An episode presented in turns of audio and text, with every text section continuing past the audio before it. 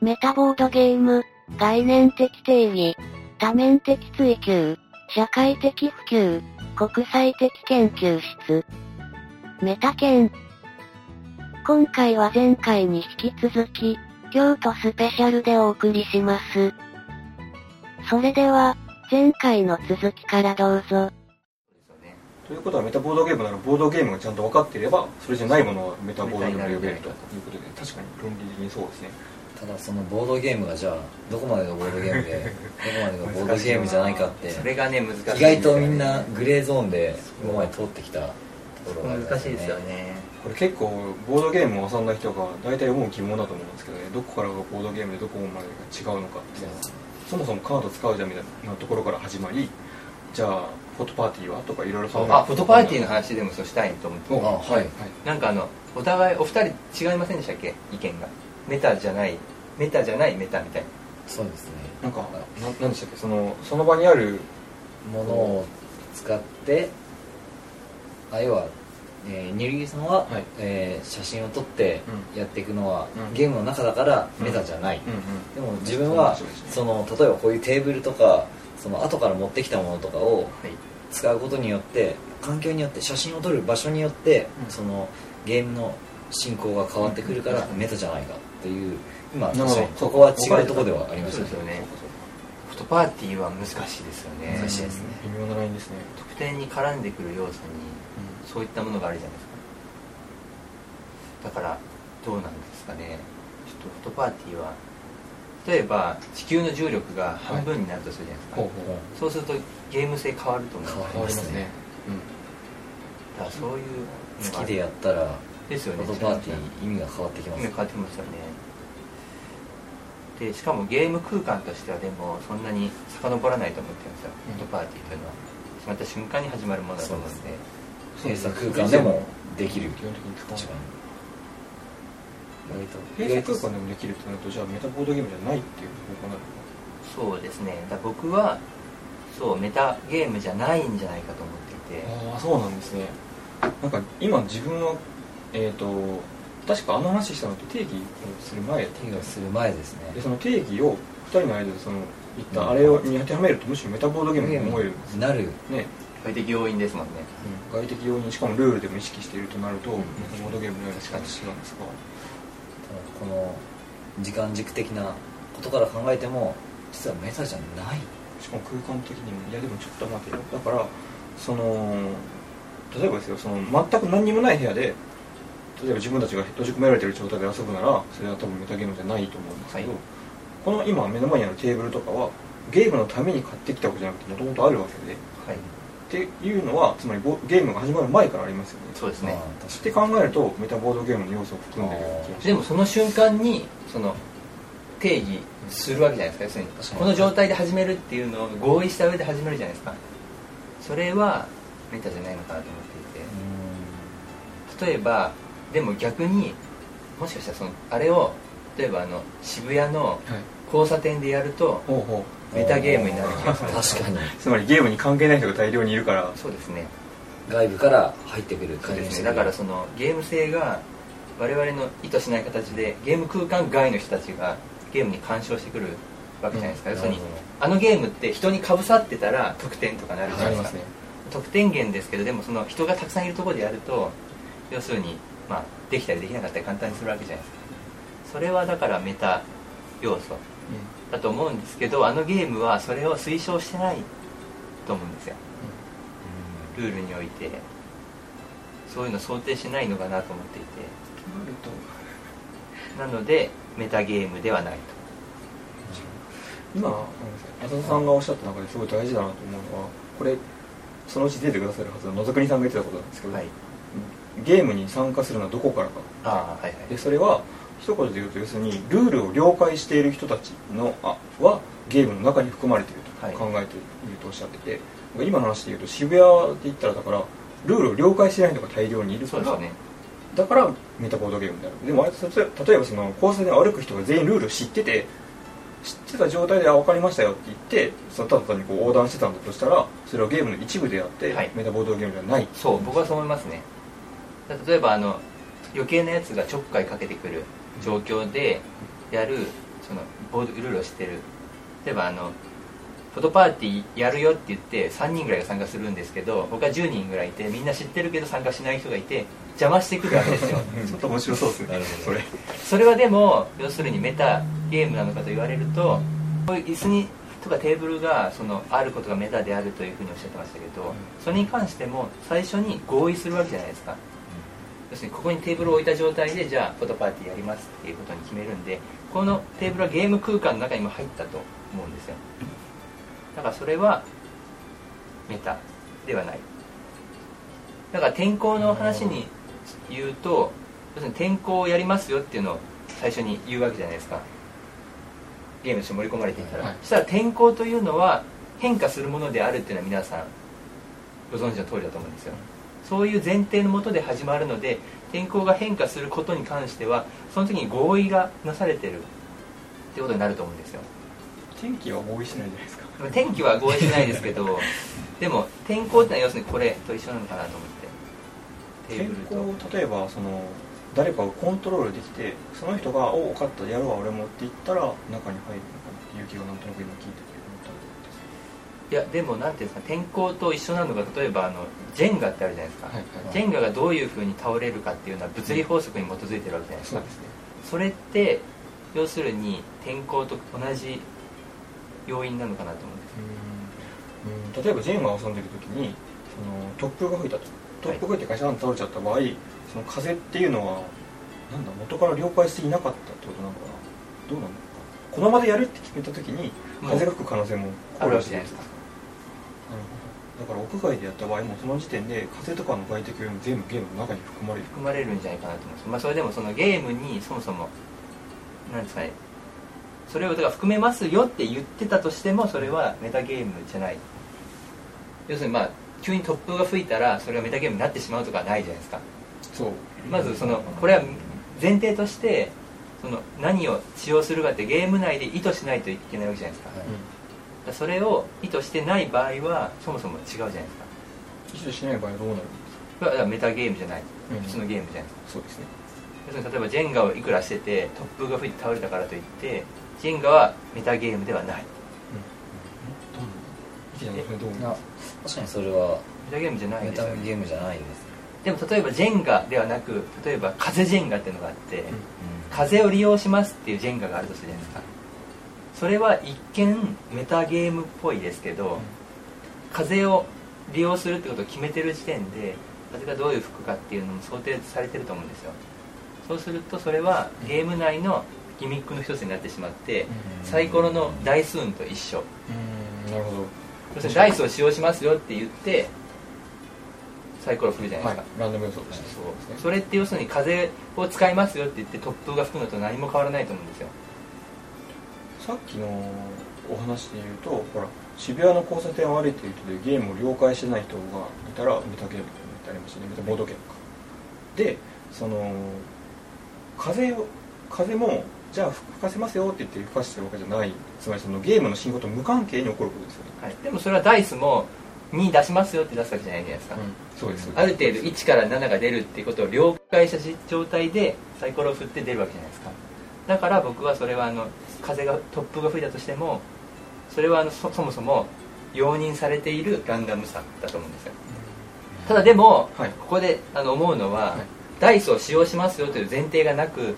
例えば今から何かで決めなきゃいけない時にじゃあここにあるダイスを使ってみますかっていうふうにどう導入するゲームがあるとするじゃないですかそれはメタゲームだと思いますどういうことですか意図されてないから意図されてないから要するにあの天候のゲームですよじゃなくじゃあ今日は天候によってそのカードの能力を変えましょうかっていうのがをゲーム中に決まるとすれば僕はそのメタゲームだと思うんです待てよ待てよえっとでもダイスをこれをここにたまたまあったこれ使いましょうかってなった時に当然合意は得るわけじゃないでしょこう言われますねでもそれはあの要するにえーっとあだからあれですねそのゲームが始まってからってことですね始まって例えばランダムさをやらなければいけないっていうのがゲーム中に起きるじゃないですか、はいはいその時に何を使用するかをみんなで決めるっていうのはそのその呼び出されたものっていうのは、そのその時のゲームに合意がはあって始まったもんではないじゃないですか行為が立ちまとめではないそう、えっと要するにたまたまダイスがあったからダイスを使用できるのであって、ダイスがなければ例えばコインを使ってたかもしれないそうですね、っていうその可能性の話でそのものたは要するに替えが効くじゃないですか、そういったものはメタゲームなのかなと思うんですうん、面白いすごく面白いと思うのは例えばですよだからそのダイスをこれ使おういいですねってあいいよって使ってフッとしますよね、はいでもそうするとなんかやたらこれ硬いなこれってよく見ると実は傷がついてたとはいはいはい傷がついてたからじゃあこれ変えなきゃいけないなっていうことはあると思うんですけどこれはつまりだから最初は合意が取れてたのに途中が取れなくなるんですまあそうですこれはじゃあメタボードゲームに入そるれは僕はメタ的な要素があるゲームだとは思うんですがそれはルールによって定義されてないんでそうですねそれはメタゲームではない意識してないからメタゲームにはなり得ないとそうですねメタ要素ではありますよねメタ要素であると思いますよつまりどんなボードゲームもそのメタ要素を持ってると自分を持ってるそこにもつながるのかなと思ったんですけどそうですねカードがえっ、とだからなんだろう麻雀とかでも基本的にはその偶然なんていうのかな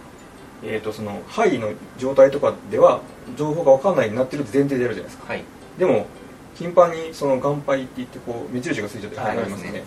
あれがあった瞬間にだからそれはメタ要素は含んでいるとはいはい将棋とかでもそうですけどだから理想化された状態だったらメタ要素を含まないっていうルールになってるにもかかわらず実際にメタ要素を含んでる、はいはいなぜならアナログゲームだかはいらアナログゲームっていうかボボードゲームはい人人の意識が介入する時点でうんというかうんその、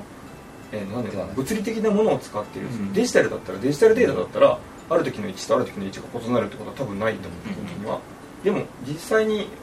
自分たちが暮らしてる世界だったら同じサイコロでもこうどこか欠けてたりとかして違いますねどうしてもメタ要素あると思うんですよだからどんなボードゲームメタ要素は含んでるんじゃないかっていう話だと思うそれには合意しますね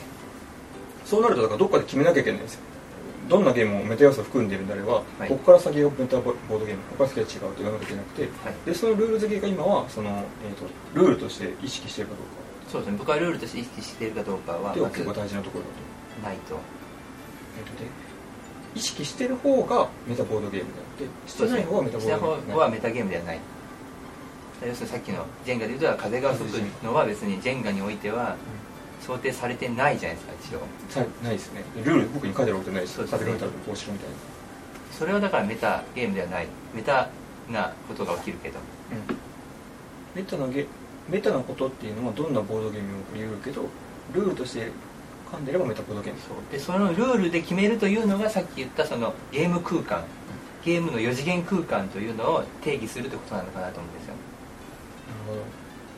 要するにルールできき言った時点で、はいゲームの4次元空間がその時確定するんですよピッと時間と空間はここからここまでですよここがここまでがそのゲーム空間ですよとその時にそのゲーム空間の外にあるもの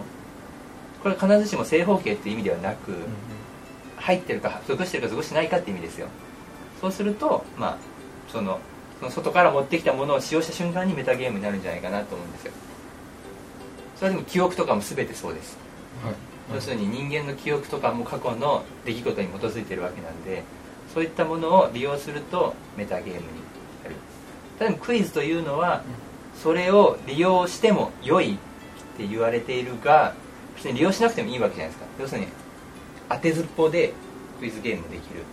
レスポでクイズゲーム要するにあのまあなんですかねあの要するに誰も知識がゼロの状態でもクイズゲームができるわけじゃないですかどうやってやるんですか A 多分 B とか なるほどえだから何の材料もなくなんとなく答える確かにできなくはないかだから僕はその要するに大喜利におけるその引用と一緒かなと思っていてそのクイズにおける知識というのは外部情報ってことヤブ情報でもうをたまたま利用するだけでゲームとしては利用しなくても良いものだと思ってるんですよだからそれはメタゲームではないんじゃないかなと思いやどっちかっていうといや印象ですけど逆に大喜利とかっていうのはその外部じゃない情報も使えるけど基本的に外部情報を使うっていうのを意識してるのかなっていう気がするんですけどその例えばその焦点の大喜利とか考えてもはいほら、えー、と何が言いたいかっていうと同じ日本人だから分かるようあーありなましたねことを言って終わらせるのよくあるじゃない、はいラーメンま屋のギャグまずいラーメン屋っていうのもよくありますしねあまずいラーメンああーそうですよねあの商店であどのういうほら中の一人がラーメン屋やっててそうそれがまずいっていうネタをしょっちゅう入れてああの歌丸さんが死 ぬ死ぬみたいなそういうやつなんかああいうのは、えーとだから外部情報をバリバリ使ってると思うので、だから大喜利っていうのはどっちかっていうと外部情報よりかなというイメージ印象なんですけどはいはい、それは僕でも何ですかねその人が使うなんですかねちょっとそこ難しいんですけどそれを、うんまあでもそれを意図してると言ってもいいんですかねどうかな僕はでも大喜利ゲームはメタではないと思っているのでここ結構面白いと思うんだよなそのどうしたらいいですそかれってなんかメタという要は逆に言うとうちわのネタってことですよねそうですねうちはネタでもうち内は輪ネタというのまあは内輪メネタタが理的な解できるっていう状況がメタっていうこととやってるんですねうんメタではあるがメタゲームではないそうですメタ要素であってメタゲームではない要するにいやでもそれはなぜかというと例えば大喜利の中で過去に行った面白いことを言いなさいっていう大喜利があるとすればそれはメタゲームなんですよ、でもあれは笑わせなさいとかその時にできることじゃないですか、それに単単純にメタ要素を持ってきただけなんですよこのプレイヤーがそれはゲームとしてメタを想定しているものではない笑わせろっていうことじゃないですかそれは別にそのメタ要素を持ってこなくても笑わせることは可能だけどわざわざそのメタ要素を持ってきて笑わせる方がまあ笑いやすいんですけどゲームとしてはメタではないメタゲメタボードゲームではないいやこのここ実はめっちゃ面白いポイントだと思うんですよそのなんていうのかなそもそも大喜利っていうのがそのなんていうのかなメタボードゲームそうじゃないものもすごくこうあやふやなところにいて、うんそうですよねこれを語るとメタボードゲームは何かっていうの結構わかるんじゃないかなと自分は思ってるとかすごい面白いなと思うんですけどえっ、とだから例えばですよその笑わせろっていうのは確かにその通りだと思うんですけど大喜利は基本的に言葉を使って笑わせようとしますよね、はい顔芸とかじゃなくて、はいどっちかっていうとでその言葉で笑わせられるかどうかっていうのは自分たちが同じ知識を持ってるかどうかだと思うんですよはいでその何ていうのかな自分たちの知識っていうのは同じ文化圏に育ってるからはい通じるんであって、そうですね外部情報なんじゃないかと思うんですよそのつまりそのさっきで言うと時間の外にある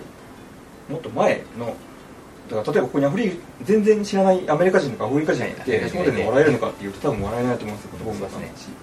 ということは焦点はむしろルール的には外部情報を使うことを意識してるのかなって気がしますだから顔だけで面白いとかだったら多分メタボードゲームじゃないのかなってでもルールで明記されてるわけじゃないじゃないですかそうなんですよその通りだとそ思いこますだと思うんですね、僕はそう思います、要するに外部情報を使って笑わせろってわけじゃないじゃないですか終わらせることもできでもなんていうかな言及はしないけど無意識的にっていうとあれかななんていうかな言及はしないけどそういう仕組みになってるような自分の気がするんですけど、はいどうですかねで僕は例えばあのディプロマシーとか、はいイントリーゲというその交渉的なゲームで、あはい例えば明日のラーメンおごるからさお願いみたいな交渉があるとするじゃないですかそれはメタ的な交渉じゃないですか、はいはい、はいそうですねでもそれはルールにおいてはあれはメタゲームではないっそうですねていう意味ですね、要するにそのどのような手段をプレイヤー使ってもいいけどルールとしてそれを推奨するものではないじゃないですか交渉においてただでもそこでまあでもイントリーゲの微妙なところはなんかそういうのちょっと書いてるんですよはいあーえそういうの要する積に極的に言っていいとお思う金そうそう暴力とかはダメだよとか書いててだからそういうのを記入してるってことはメタゲーム足りえるのかなって思うんですよめっちゃ面白いなイントリーゲにはそのあるんですよそういうちょっとそういう一文があった気がする僕の持ってるやつはいや実はその最初の方にこの放送した時にいろいろレレッスンをいただいた中にイントリーゲはどうなのかっていう話があってそのイントリーゲは多分あああいうのこそメタゲっていう武器べきなんじゃないって言われて正直自分知らなかったんで調べてすごいゲームだなと思ってそれで会話が終わっちゃったんですけどでイントリーゲっていうのはすごい今名前が出てきてびっくりしたんですけどああ確かに微妙なラインというかそうあだれかはらどうなんだ僕ろはイントリーゲにどういう記述があったかが重要かなと思ってるんですようルールの中にルールの中になるほどそれによってあれがメタかメタじゃないか決まるかなと思っていてなんかその焦点にしてもそうなんですけどそのルールとしては明記はしてないけど明らかにメタ情報を使うゲームって多分あると思いますそのそのメタボードゲーム意識してないやつ、はいあれってどういうルールなんですかね僕はだからメタゲームじゃないと思うんです普通のゲームだからこそフォトパーティーもメタゲーではないそうですねそれではもっと意識してその外部情報を使うようなゲームデザインになっていたらメタボードゲームであるとつまり風ジェンガみたいなはい風ジェンガって面白いそれで側ではメタゲームじゃないじゃでないすです例えば人狼で、はいあの釣らされないためにあの明日ラーメンおごるからっていうのを推奨した時点でもうそれはそう例えばなんメタゲームなのかもしれないかもしれないそう普通それ自分やったら怒られるよなきっと普通はやっちゃいけないことだもんね、なん例えばお菓子あげるから、うん、今はごめ釣んら流なしいくでれよっつって何言ってんだって絶対っ言わてれるよいうのを推奨する人狼だったらひょっとしたらメタになるそうですねなり得るかもしれないただでもそこでゲーム空間にもしかしたら含まれてしまうような書き方もあると思うんですよそうです要するに例えばどういういや要するに例えば何か次のやつをおごるのも自由ですかもしれないですか、あーはいはいそうするとおごるまでがゲームセットになってしまう可能性もあるって確かにそれはメタゲームじゃないかもしれないじゃないですかゲームなら取り組まれちゃいますもんねそうだからそこを取り込まれないような約束例えば何を言ってもいいですよみたいなわかんないですけど決めちゃわないものであればメタ足りえるかなと思ってるんですよ難しいよね何何をを言言っっててももいいそれをルールで決めるって結構難しいですねそうです決ねめだからその例えばあの、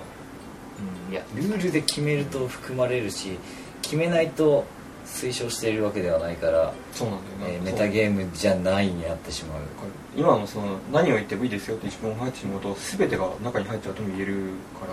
はいあれじゃメタじゃないんじゃないかななってしまうのかいやでもそれは逆にそのなんていうんですかねやらないって選択肢もあるわけじゃないですかなあえてその要するに何もやってもいいよというのはやらないっていうことが起こり得るじゃないですかななんなんですかねその何々をしなさいって言ってその定義が決まっているものとしてはそのメタゲームじゃないと思ってるんですよ要するに例えばラーメンまではおごることはできますと書くじゃないですかラーメンそうするとラーメンをおごることまでがゲームルールになってしまうのそうでですねその時に例えばはいあのなんていうんですかね焼きそばおごるよみたいなことを言い出してっていうふうになったらそれダメですねそれもメタゲームじゃない、はいあのなんかうすうすこの話をする前からずっと思ってたことがあってメタボードゲームってもしかしてどこかが破れてるゲームなのあかなとあな開るほど放ほら閉じてなくて開放してる部分があるとメタボードゲームだったなと思ってたんですが、それにも近いんですそうですねそうかもしれないですよねでも破れてるゲームってほら普通ゲーマーからしたら破綻してるっていう一言で多分終わらせる人が多いと思うんですよそれはどそっちがむしろ強みなんですねどうなんですかでも破れて破るんではなくて破ってもいいって言ってるものがメタゲームなのかなと、面白い破ってもいい破ってもいい幕があるのがなるほど囲ってはいるけれどもここはある程度の幕をそうそうなんですよ想定しているそうだよなまあ疑似疑似的あー面に白いメタを作っていそうるなんですよ自主的に幕を作っていてただでもそれを破ってもいいんだよっていうルールが書いてるものがメタなんじゃないかななるほど、ど幕を作るって新しいですね確かに面白いなその例えばあれかごめんなさいねあの UNO, UNO とかではいそのルールで決まってないのにもう全部出したから俺勝ちとか一発でやったらはいただ壊しただけで終わっちゃうけど幕でなんかちょっとそれっぽいことが書いてあってやってもいい条件がなんとなく書いてあったらメタボードゲームそうただ例えばあの最近の UNO だとなんかこうブランクのやつあるじゃないですかあそうそうなのブラあ入ってるんですよはいはいで自分で書き能力書き込もうみたいなのがあっあーなてるほどはいはいそれを例えば書き込んだ状態で始めてしまうとセットアップがもう決まっちゃってそうメですねタじゃないですけどはいそれを要するにその場でなん例えば中間でみんなが書くんですよはいでやるとすれば僕はそのメタゲームかなと思いますあ今なんかちょっと分類の話になりかけた気がしたんですけど、あそのいや書くときそのブランカードがあるとして、まあ、書くじゃないですかそれをゲームを始める前にやったらそれをセットアップの時点でメタだから全体としてメタボードゲームって言っていいんじゃないのっていうのがああでもあ僕の言ったのは前もって準備していたらってことですね僕が例えば買うじゃないですかゲームを買ってあーなるほどなるほど始める前にこう始める前にそのなんていうんですかねそうそうそうだから例えばそのそうなんですよみんなで書くとすればそれはもうゲームが始まってからのプレイになると思うんでそうですねそこの明快さは明確にしとかないとなという差はと思ってその前に何か書いてあったら確かにいつ書くかななんていうのかな買った時点で書くか書いてあるのかそのその後に書くのの違いだけあってもゲームが始まった時点で全部書いてあるんだからそうメタじゃないっていうのが分かる気がしますだから同じ理由として例えばあのボードゲームをした時にコマが実は少なかったとか、でゲームセット大きく変わるじゃないですかありますねでもそれは僕はメタ要素じゃないじゃないですか、そうですうんと思っていてこれは何になるんだろうさっきのそのすサイコロが壊れてたみたいな話なんですかね多分そうだと思いますねあの目が偏りまくるみたいなそういう話かイカさんのサイコロが実は入ってたっていうのうをん誰も知らなければ、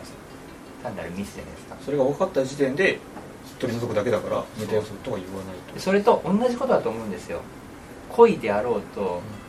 過失であろうとその要するに始まる前に決定されてるわけじゃないですかその自分で書き込んでこの「うのはだじゃあ10枚出しにしよう」みたいなでみんなやろう始めようってなったらそれはもうそのルールが入ったゲームになってしまうだからメタゲームじゃないとは思うんですがうんただここで注意しなきゃいけないのはあのもしかしたらそのなんですかねプレイヤーその人しか知らない、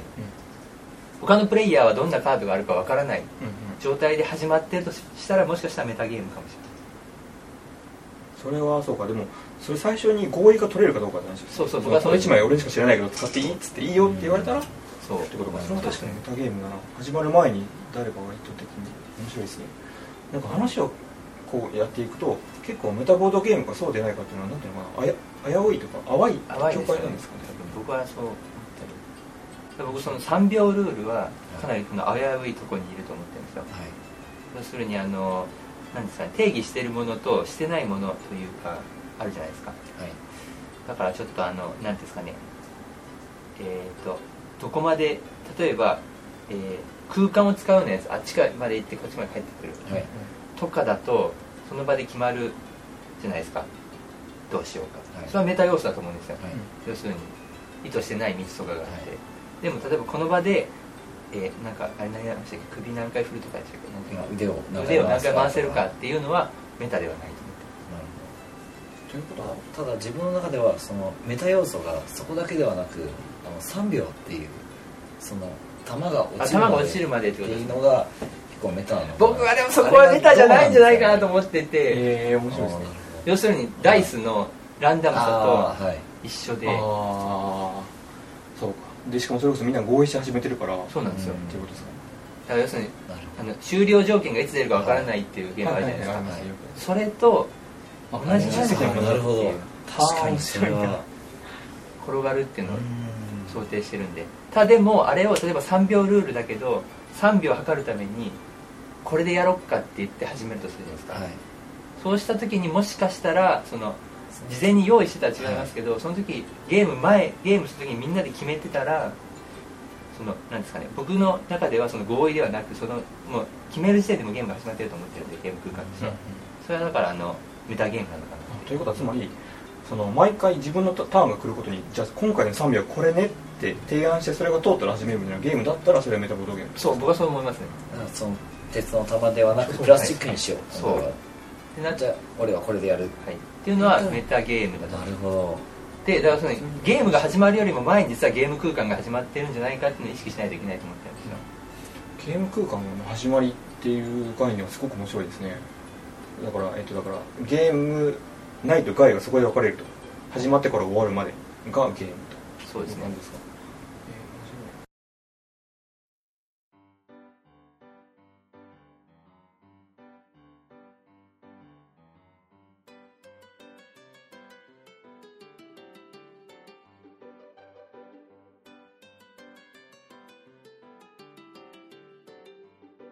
というわけで、えーじゃあテーマを2つ目のいきましょうかど行きましょうあのじゃあ、えっとメタボードゲームとインスタレーションインスタレーションインスタレーションはいアートのまずそのえアートのアートのですアートですそうですちなみにインスタレーションインスタレーションをは説い明させていただきます、えっと今まで普通に美術館行ったことありますよねで、はい油絵とか飾ってありますよね、でも油絵とかって基本的に後ろが白い壁ですよねはい、はいどこでもそうどの美術館でもそうだから仮に東京で見てもパリで見てもそのベルリンで見ても同じ絵だったら同じように見える、はいこれが今までの普通の展示ですでインスタレーションっていうのは何かっていうとそうじゃなくて空間を使った展示なんですよ、空間の中に例えばなんかこう糸が張り巡らしてあるとかはいその中に自分が入り込めるんですもしくは屋外でやる場合もあります家の中でそうすると例えばそのインスタレーションっていうのはその部屋の形とかにも大きく影響を受けるんですよそれとかその今の張り巡らし系であったとしてもその美術館がどこにあるか東京にあるのかベルリンにあるのかとかでその内部の作品を変える人がほとんど割と多いですということでインスタレーションっていうのは外部の情報を使った美術なんですよでしかも比較的新しいはいでその炭酸の方は皆さん美大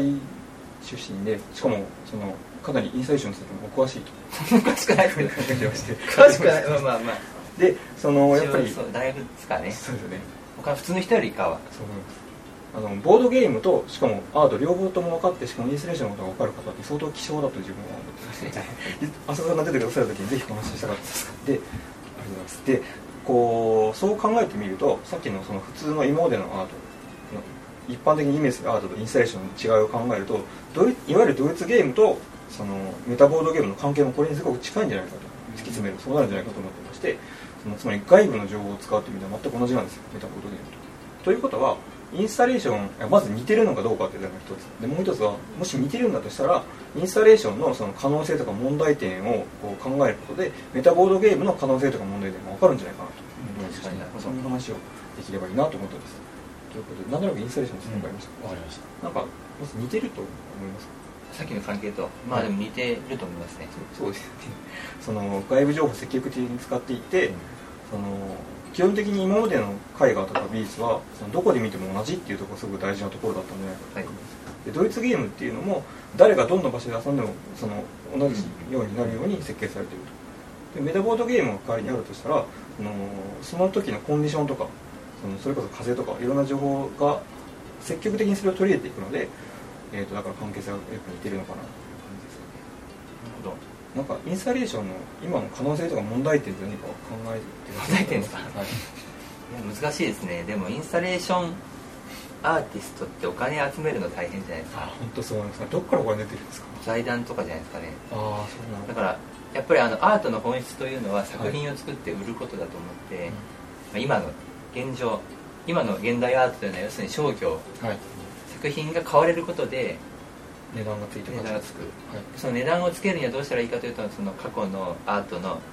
文脈とかを背負っているっていう2つのルールがあると思うんですけど、はインスタレーションだと値段がつけにくいうんそもコレクションできないいそうですよね移設するのかって話になりますよねだからそれでいう点では美術のルールからちょっと外れてるからあの要するにさっきの関係と一緒でとは思いますねで問題点って言われても ね自分がちょっとイメージしたのは、はその最近そのいろんな展示会とかあってインスタレーションばっかり売ってる、瀬戸内国際芸術祭とかありましたねあれ見て思うのは場所が同じだと同じような作品ばっかりになりませんやっぱり外部情報を使った時に、はいはいはい例えばそのこの景色が綺麗だからこれ使おうってなるとその場所の記憶って言って上からこ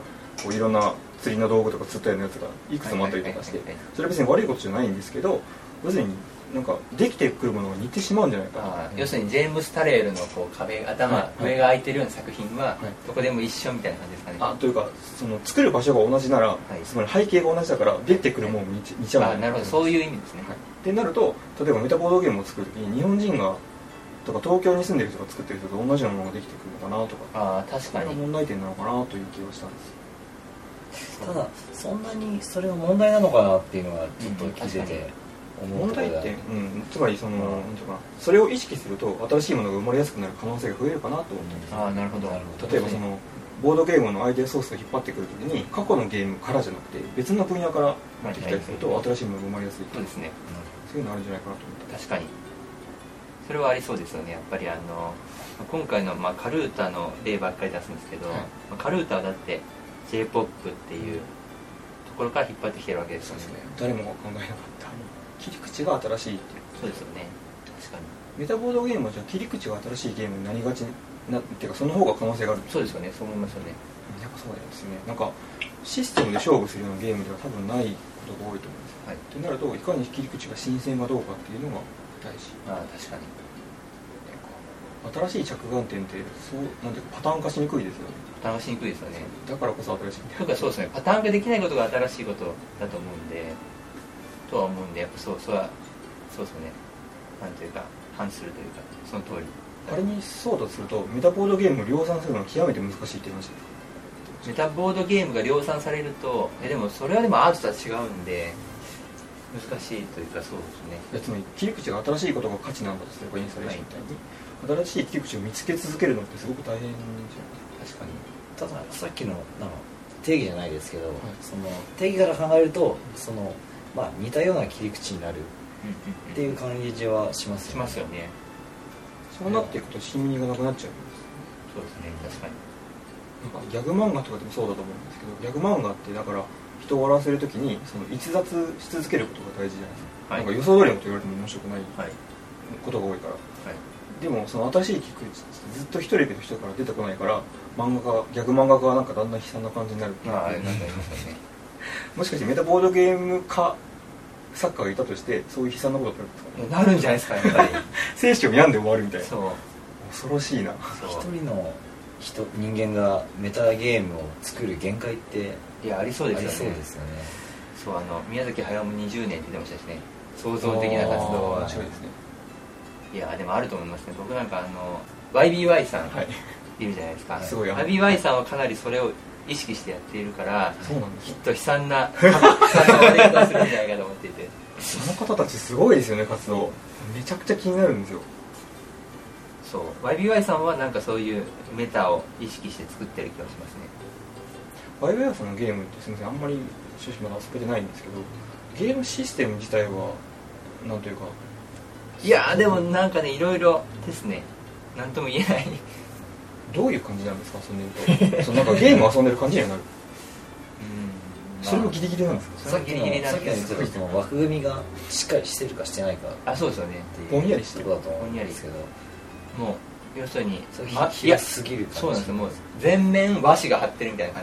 じで全面和紙があるんですよ和紙和紙一枚突き破ってもまた和紙があるそうあーそ面白ういいやもういや和紙のになんかもうどこ触っても和紙にあーギャグされてる やつって手加減しながらやらないといけないという感じですか、うんそうなんですよ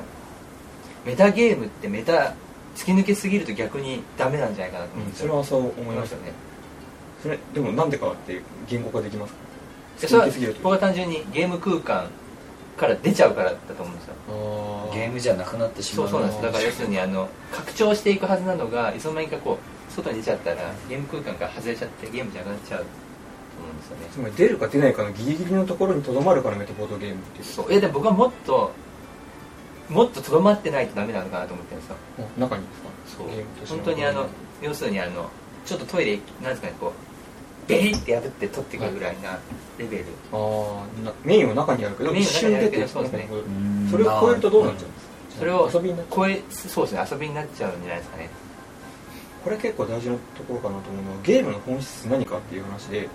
えー、と同じサークルの人間の話したことあるんですよはい自分は割とコミュニケーションなんと長編になりました。京都スペシャル。次回はいよいよ最終回。果たしてどんな話に収まるのか。次回をお楽しみに。ご視聴ありがとうございました。